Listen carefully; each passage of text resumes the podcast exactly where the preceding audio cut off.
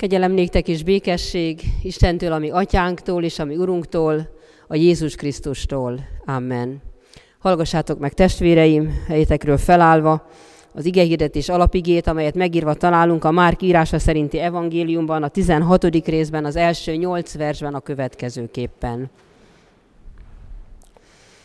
Amikor elmúlt a szombat, a Magdalai Mária és Mária Jakab anyja, valamint Salomé illatos keneteket vásároltak, hogy elmenjenek és megkenjék Jézus testét. A hét első napján korán reggel napkeltekor elmentek a sírbolthoz, és azt mondták egymás között. Kihengeríti el nekünk a követ a sírbolt bejáratáról. Ekkor felnéztek, és látták, hogy a kő el van hengerítve pedig az igen nagy volt. És amikor bementek a sírboltba, látták, hogy egy fehér ruhába öltözött ifjú ül jobb felől, és megrettentek, de az így szólt hozzájuk, ne féljetek. A názáreti Jézust keresitek? Akit megfeszítettek? Feltámadt, nincsen itt. Íme, ez az a hely, ahová őt temették. De menjetek el, mondjátok meg a tanítványainak és Péternek, hogy előttetek megy Galileába, ott meglátjátok őt, amint megmondta nektek, ezek pedig kijöttek és elfutottak a sírboltól, mert remegés és döbbenet fogta el őket, és senkinek sem mondtak el semmit, mert féltek. Ez Isten írott igéje. Amen. Foglaljunk helyet. Keresztény gyülekezet, szeretett testvéreim a Jézus Krisztusban. A jól ismert husvét hajnali történet, amelyet mind a négy evangélista lejegyez, különböző szemszögből, kicsi eltérésekkel, de mind a négy evangélista leírja ezt a csodálatos húsvét hajnali történetet. És első gondolatunk talán az, nekünk 2000 évvel későbbi húsvétot ünneplő, keresztény húsvétot ünneplő embereknek, hogy ez egy diadalmas reggel volt, hiszen Ma is itt a templomban megtartottuk már a húsvét hajnali istentiszteletet, zengett a halleluja annak hitében, tudatában, hogy Krisztus feltámadt, boldogan ünnepeltünk. De ez az első húsvét hajnal nem volt ilyen önfelett. Nézzük csak meg, hogy mi történik itt. Mindegyik evangélista megemlékezik arról, hogy alig, hogy elmúlt a szombat, tehát szinte még éjszaka, a sötétben, Indultak ezek az asszonyok, hogy elvégezzék a kötelességüket, a kor szokásainak megfelelően a halott körüli teendőket elvégezzék. Többen mennek és beszélgetnek, és az első gondolatuk az, hiszen tudták, látták, hogy egy hatalmas követ hengerítettek a sír szája elé, és tudták, hogy ők ezt még hárman se tudják onnan elhengeríteni, hogy kihengeríti el a követ. És azt mondhatnánk, hogy ez már egy negatívum volt ezen a homályos, félelmetes, bizonytalan reggelen, kihengeríti el a követ. Ők azért mentek, nem tudjuk, hogy miben bíztak, de ez egy negatívum volt. Ez azt mondhatnánk, hogy ez mínusz jel ebbe a történetbe. És amikor közelebb érnek, akkor látják, hogy a kő el van hengerítve. Akkor innentől kezdve lehet örülni, ez egy pozitív dolog, akkor ezzel már nem kell foglalkozni, szabad bejárás van a sírba. Csak hogy akkor meg az jut eszükbe nekük is, mint ahogy bárkinek ez jutna eszébe, hogy de hát hogyan? Ki járt itt az éjszaka leple alatt? Ki tette ezt? És miért? Mit akart? Mit csinált itt? Tehát a kis pozitív élménybe vagy érzésbe rögtön ott van újra, újra megjelenik a negatívum, az ijedelem, a félelem, a mínuszjel. Aztán odaérnek a sírhoz, és látják, hogy nincs ott a test. Ez megint azt mondhatnánk egyértelműen negatív dolog, egyértelműen egy hiány, hiszen nincs ott az, amiért jöttek, nincs ott a szeretett testvérnek, a mesternek a teste, most mi lesz, Persze még akár ebbe is belevegyülhetett egy kis pozitív érzés, hogy legalább nem kell szembesülni a szeretett lény élettelen testével, de nyilván erősebb volt a negatív érzés. Igen, a mi életünkben ez így van, hogy a negatív és a pozitív dolgok állandóan keverednek, szinte egy összekapcsolódnak. amikor én még kisgyermek voltam, és kezdtem a világra úgy rá eszmélni, és hallottam a felnőttek beszélgetését, és mondták valakiről, hogy negatív lett az orvosi lelete, akkor én kicsi gyerekként úgy megijedtem, hogy ja Istenem, akkor most biztos nagy a baj, és talán meg fog halni, mire végre megtudtam, vagy elmagyarázták, hogy ja, az orvos az a betegséget keres, és ha nincs, akkor negatív a lelet, tehát az a betegnek jó, az a betegnek pozitív. És én sokáig birkóztam gyerekként ezzel, hogy hogy lehet ez így, hát ha nincs betegség, az mindenképpen pozitív, és punktum, és nem nincs ott negatív dolog. Tehát a mi életünkben egyik oldalról valami negatív, a másikról pozitív, ez mindig így van, és amikor valami jó történik velünk, akkor is már ott van az agyunkban, a gondolataink mélyén, hogy de majd mi lesz, ha, meg mi lesz ebből, mi lesz majd később. Tehát tele vagyunk szorongással az élet bármely területén, egy gyermek születésével kapcsolatban, egy diploma átvételével kapcsolatban, hogy jaj, meg, meg tud majd ebből élni a gyerekünk, ebből a szerzett diplomájából, amiben majd dolgozik, és stb. stb. sorolhatnánk sokáig, hogy rögtön megjelenik egy örömteli pillanatban a negatív érzés is.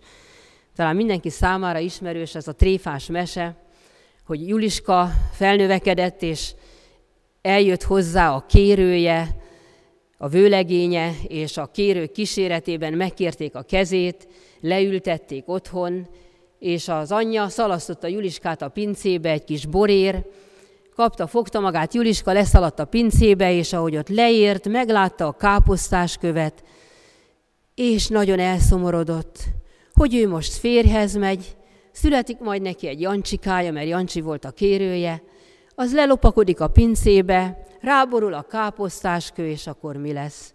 És erre Juliska leült a pince lépcsőjére, és hullottak a könnyei, és sírt, rít, elmaradt a pincébe. Az édesapja azt mondja a feleségének, azt, hogy menj már le a pincébe, mit csinál ez a lány már olyan sokáig, tán csak nem találja a hordót. Lemegy az anyja, Juliska elmeséli neki, hogy mind kesereg, az anyja is leül mellé, és most már ketten síratják Jancsikát. Utóvégre lemegy az apja is, neki is elmondják, hogy mi a bújuk, bánatuk, az is letelepszik melléjük, és most már hárman siratják Jancsikát, akire majd rádül a káposztáskő, és akkor mi lesz. Nem tűrhetik már tovább, a kérők, a vőlegény lemennek a pincébe, tudakolják, mi baj, mi baj, elmondják nekik is, és erre mondja a vőlegény, áh, ilyen bolondokkal nekem nincs dolgom, úgyhogy ott hagyta Juliskát az anyjával, meg az apjával a pincébe. Na ez a tréfás kis mese is nagyon jól megmutatja, hiszen a mesék is azért íródnak, mert megmutatják a természetünket, hogy valóban mindig a pozitívumok közé azonnal befurakodnak a negatívumok. Tehát ezek az asszonyok is nem tudták elhinni, amikor az angyal mondja nekik, hogy feltámad. Hogy hitték volna el?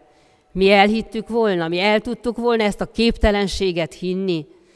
A napokban ezt fogalmaztam meg, és sokakat ezzel köszöntöttem, hogy húsvét egy irracionális ünnep. Mert az, hogy Jézus feltámadt, ezt nem tudjuk bebizonyítani.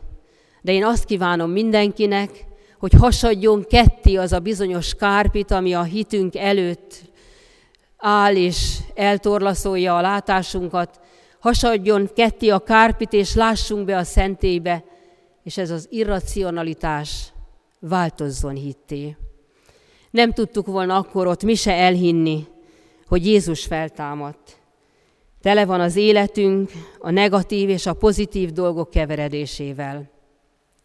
Családomban még van egy legendárium, amit nekem is csak úgy meséltek, de nagyon közvetlen családtagot, az édesapámat érintette.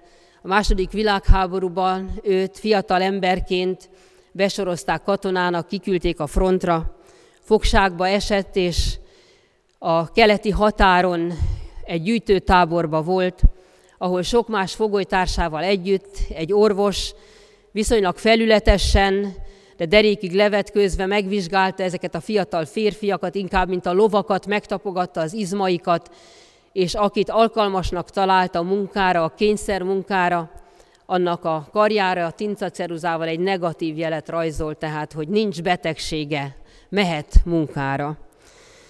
És sokan voltak ott, sokáig tartott ez a vizsgálatnak nevezett szemle, és valaki, lehet, hogy édesapám, nem tudom már, hogy volt a legendárium, valaki ott a csoportba elkezdte sugdosni, hogy nincs-e valakinél tintaceruza. Minek te, mondja a többi, rajzoljuk át a jelet pozitívvá, hát ha hazaengednek. Sokan megdöbbentek, hogy ebből baj is lehet, és akkor mondta, mondta nekik, aki indítványozta, mi nagyobb bajunk lehet áll, mint hogy elvisznek Szibériába. És akcióba lendültek, és átrajzolták a negatív jelet pozitívra, és akik ezt megtették, kiszabadultak. Édesapám is hazajöhetett, és még utána születtem. Tehát a pozitív és negatív ilyen súlyosan keveredik az életünkbe, és nekem, ha eszembe jut ez a történet, sokszor megkérdezem, hogy a kereszt jele mentette meg ezeket az embereket? Talán igen. Pozitív és negatív dolgok az életünkben. És azt mondhatjuk, hogy Jézus feltámadása csak pozitívumokat hordoz, és csak pozitívumot jelent a mi életünkre. Ő a mi negatív jelünkre rátette a függőleges jelet. És ezzel a plusz jellel, ezzel a megjellel mindent megadott nekünk, ami hiányzik, hiányzott az életünkből. Az üres kereszt tette azt az életünkkel, aki hisz a keresztbe, hogy életünk minden mozzanata pozitívra változhat. Ez a kereszt, ez az üres kereszt, ez a jel az, amely úgy ad hozzá az életünkhöz, hogy semmit nem veszel, hogy igazi értelmet ad az életünknek, és ez adja hozzá az életünkhöz mindazt, amire egyáltalán szükségünk van, és ami értelmet ad az életünknek. És ez változtat meg mindent az életünkben, és ez tesz helyre mindent az életünkben. Ez tesz minden mínuszt pozitívvá, ami mínusz jelünket pozitívvá változtatja. És ez ment meg minket. Ez a kereszt, ez az üres kereszt magyarázta meg az asszonyoknak később, és a tanítványoknak, az apostoloknak is az elhengerített követ, az üres sírt, ez söpört le minden kétségeskedést, ez adott értelmet mindennek, amit aztán az apostolok utána elvégeztek. A kereszt, ez a hatalmas pluszjel, ez a hatalmas megjel töröl el minden negatívumot, minden bűnt, és ez a hatalmas pluszjel ajándékoz meg bennünket, ez adja hozzá az életünkhöz azt, hogy Jézus Krisztus megváltott, és örök élettel ajándékoz meg bennünket. Ez nem még valamit ad az életünkhöz, hanem ez azt adja meg nekünk, amire igazán szükségünk van. Hasadjon hát ketté a kárpit, lássunk be a szentélybe, és mindaz, ami irracionálisnak vagy negatívnak látszik, váljon hitté az életünkben. Amen. Imádkozzunk.